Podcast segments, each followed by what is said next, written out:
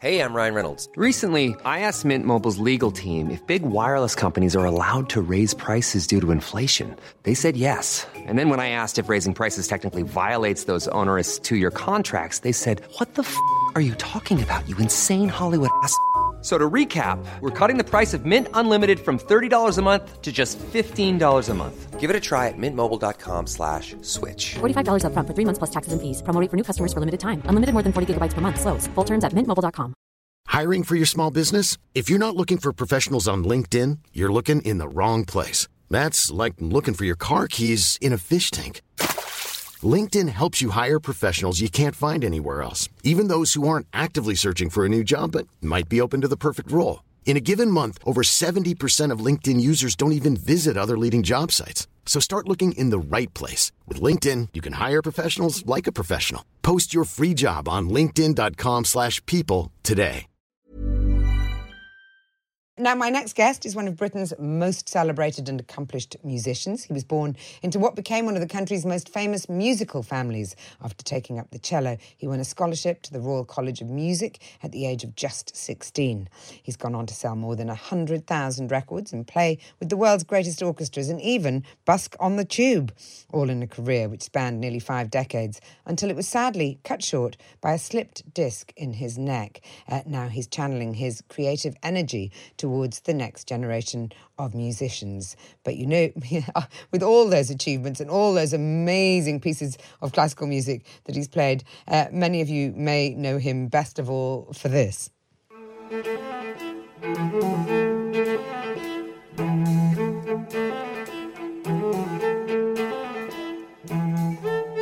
All I think about when I hear that is uh, Bragg's marvellous hair.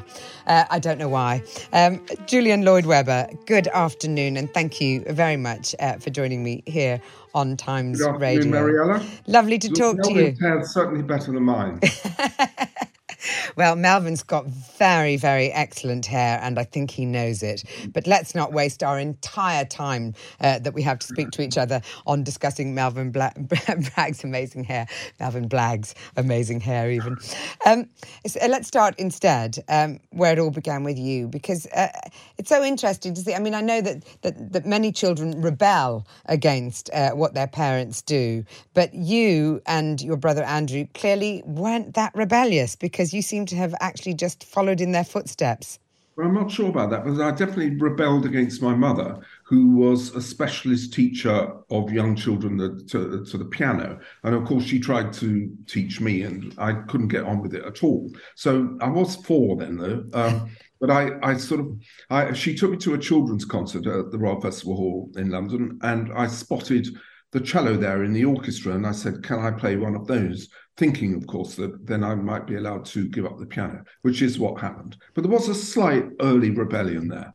Because your father was a, a composer, wasn't he? Yes, yes. A, a lovely, he wrote beautiful music, but, you know, it was, um, he was quite shy about it. It was at the time you weren't supposed to write melodies and things, and he basically hid most of it away.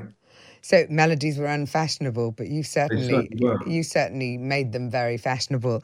Um, tell me a little bit uh, about why you were interested in the cello because um, that would seem like a, a, strange choice if you couldn't uh, or, or, didn't fancy the piano uh, embracing the cello is surely more difficult. Am well, i mad? the funny thing is you know i i was given a tent sized cello to to play because I was so young and uh, I needed a smaller instrument. And um, it was very easy to embrace it. And in fact, that's one of the, the great things about the cello, isn't it? It's embraceable. Uh, well, it is quite literally, isn't it? It yes. sort of it looks like it's made uh, to be embraced. I guess yes. you know your your career really took off because you were a precocious early talent. Um, you were accepted to the Royal College of Music at the age of 16 and soon training among some of the world's most renowned musicians, um, uh, including finishing your studies in Geneva with celebrated cellist Pierre Fournier. Um, did it feel overwhelming to you at the time? And, and, and did you already know? Because, you know, one of the things that you've done amazingly well is sort of popularize classical music and, and make people feel that it was accessible to them, that it wasn't some sort of rarefied form that, that you needed a beard to stroke to discuss. Yeah, well, it's what I've always believed from the very beginning. You know, I love the music, so I wanted to bring it to as many people as possible. And it's, you know, one of the things that distresses me most now is that in so many schools, um, children have no access to music, sometimes absolutely no access at all. So they could actually go through the whole of their school life and never hear a note of what I would say is classical music. I mean, one shouldn't get too stuck on these terms. Classical music doesn't really mean very much because we're talking about over a thousand years of music in completely different styles. But there's a whole um, area of music that perhaps children will never hear about at school. And I think that's really sad and, and, and wrong and actually tragic because I think that the children of all backgrounds should have access to something that is so wonderful.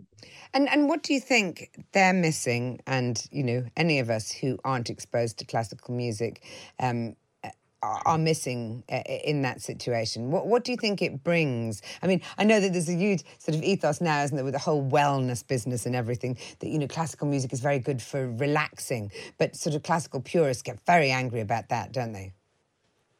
Yes, uh, I think classical music covers so many moods. Uh, I think that that is what people are missing. Uh, classical music can be a great solace to people. I mean, it's very interesting in the COVID time that the classical radio stations and things reported hugely increased listening figures, more uh, in relation to other stations. So people seem to turn to that music as uh, uh, as a form of of of solace and, and something that, and, and I think that that is what's so important that music and music means many things to, to many people and everyone carries this kind of soundtrack with them music that they love and have loved maybe from an early age and that's where i was so fortunate to be uh, exposed to many many different kinds of music and i love not only classical music and lots of different kinds of music that i really like um, but i think it's the classical music that is missing in in particularly in schools and so there's a huge amount of wonderful wonderful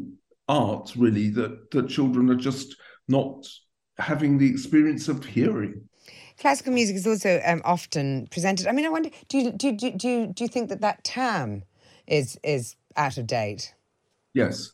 I think classical it kind of doesn't really mean anything. But then there's the debate. Well, what do you call it then? And I think there is some kind of thing that you can recognize classical music. Maybe it's the instruments that are being used. You know, you, you can hear. There's some guy on the internet out there who's arranged um, lots of Shostakovich Shostakovich's string quartets um, for electric guitars, and it sounds kind of completely different.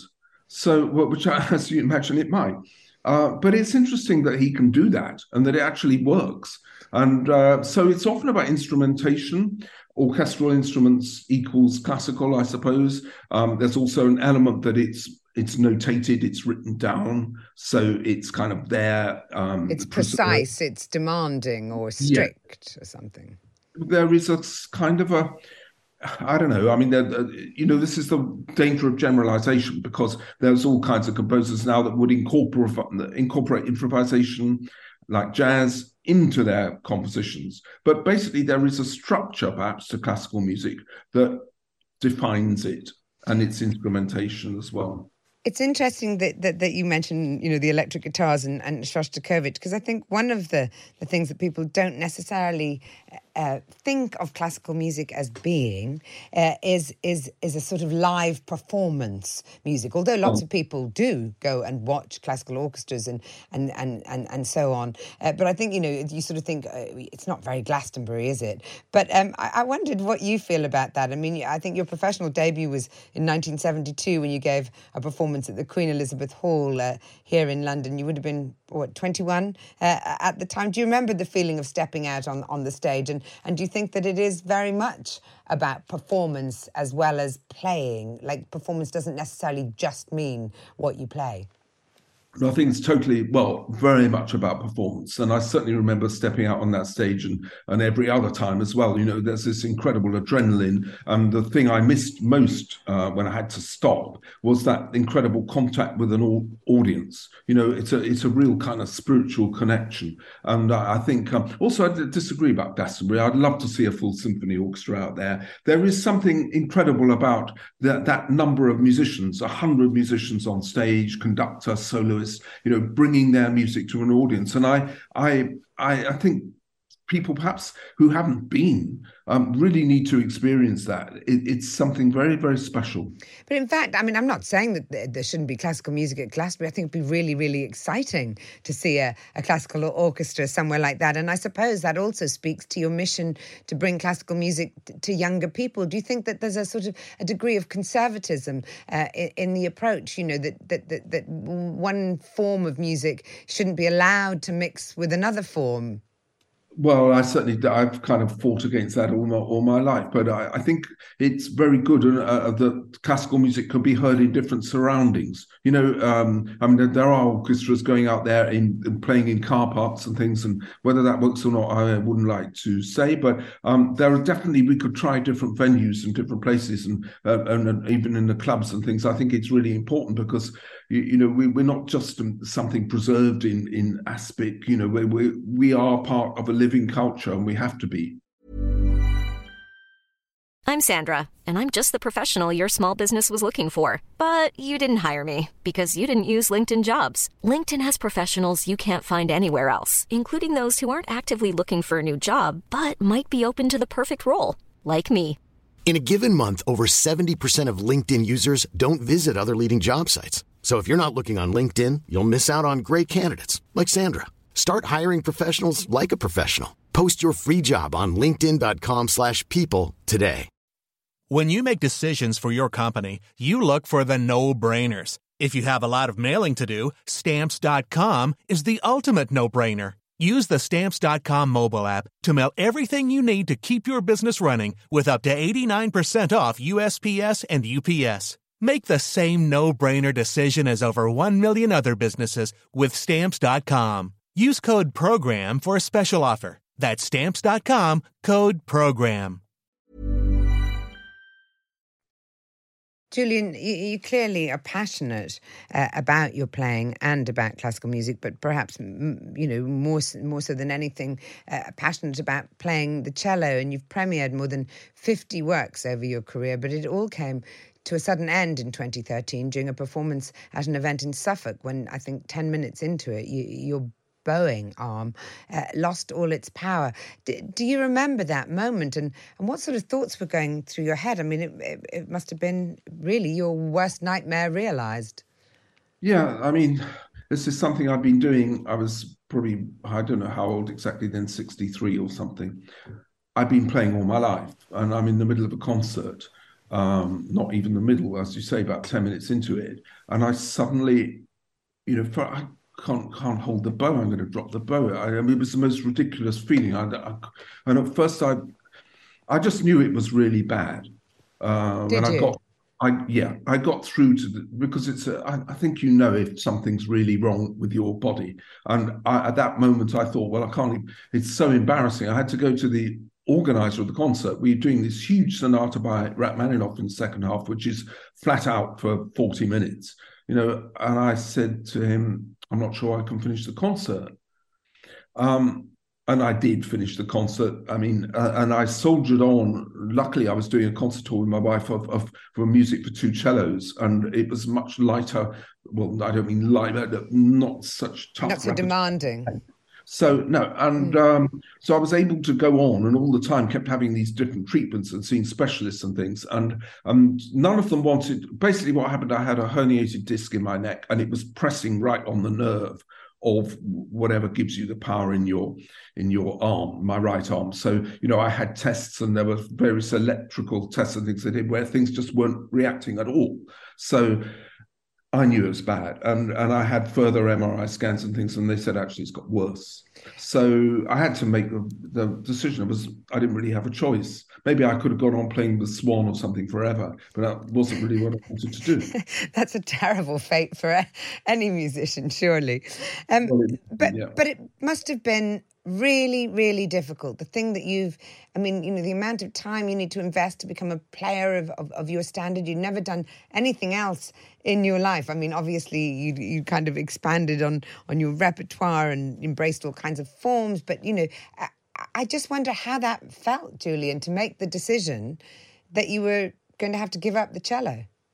Well, I was forced to make that decision. I mean, there were extraordinary things going on. I was being offered some incredible concerts, things I wanted to do all my life, like like play Shostakovich in Moscow. You know, those are the kind of things you you kind of dream of doing. And, and I had to actually lie to my manager because I kept hoping that I was going to get that there was we find some cure or something could be done, and I was accepting these concerts, but I knew kind of at the back of my mind I was almost certainly going to have to cancel them, which is what happened. But it got to the point one concert in the rehearsal, I was uh, playing with orchestra, um, and I just thought, look, this isn't right. You know, I can't give my best that it's not it's cheating it's cheating the audience so i just called it a day and how did you reconcile yourself to that? I mean, you're married to a cellist, which can't can't have helped. In fact, must have uh, exacerbated that sense. I mean, how, how do you how do you watch Jiaxin uh, play and not think that should be me there?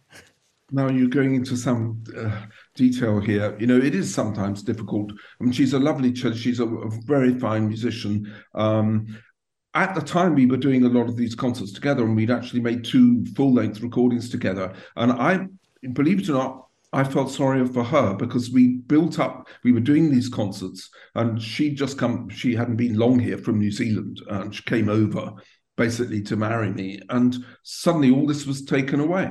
Uh, so i really felt terrible for her. In in some ways maybe that that helped me. I don't know. I mean, you can't really look at it, but it was a difficult situation. It's a very romantic story. You're getting together with your cellist wife, which kind of you know was drawn out. It was almost Victorian in its early uh, the, the duration of of the early romance, isn't it? I don't know. In what sense, Victorian? Well, didn't you meet? You met, and then two years later, you got back in touch, and then I mean, yeah. you know, t- t- these days people hook up after two minutes. Yeah. No, shall we say? Shall we? Shall we say it was a slow burner because um, she was in New Zealand and I was in London, and basically, I when I first met her, she was, you know, she's quite a lot younger than me. She was particularly young then. She was a student, and it just didn't really occur to me that this romance could develop. Then I think when I met her for the third or even fourth time in New Zealand, um, I thought actually maybe this can work. I think you, you, went on a car drive together, didn't you, and realised that there was a lot more uh, between you than perhaps you'd thought. Let's um, say we had time to talk. You had time to talk. Let's say that. Um, and you've also had time to tackle, I suppose, partly as a result of, of this tragedy that's kept you from the cello. Uh, you've had time to tackle all kinds of other issues, and I know that, as you've mentioned a couple of times, you, you're particularly passionate about making sure that young people are exposed uh, to classical music and get to learn to play it. Um, tell me a little bit about your 30 under 30 list.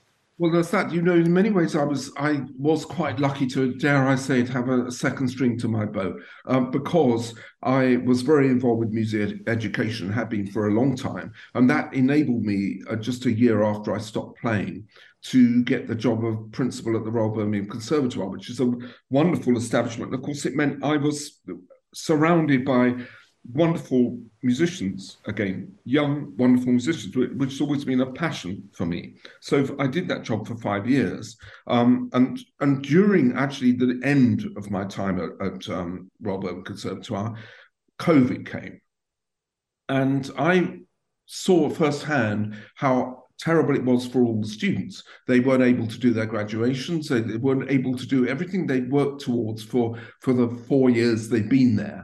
And, and I was very aware of the, the uh, of course, my wife as well, not being able to give her concerts. I was thinking, you know, what's going to happen to all these really outstanding young musicians who don't um, have any work. They can't share their talents. They, all the things that they've worked towards for years are suddenly taken away from them. So I actually went to Classic FM with the idea of, of focusing on 30 young artists under 30 and playing their recordings and all this thing. Then um, Sky Arts came in on it, and we've done now two uh, series with six of the musicians, and we're going to do a third. So it's basically focusing the spotlight on young talent and really giving them a platform and and, and it's it's going really well Well, I must make it clear your, your, your wife may be young, but she's not under 30. Uh, but you are also going to be uh, working with her again, happily, uh, on a tour next summer, which is going to see you take the role as narrator, going into the history of Bach and some of his most well known cello pieces,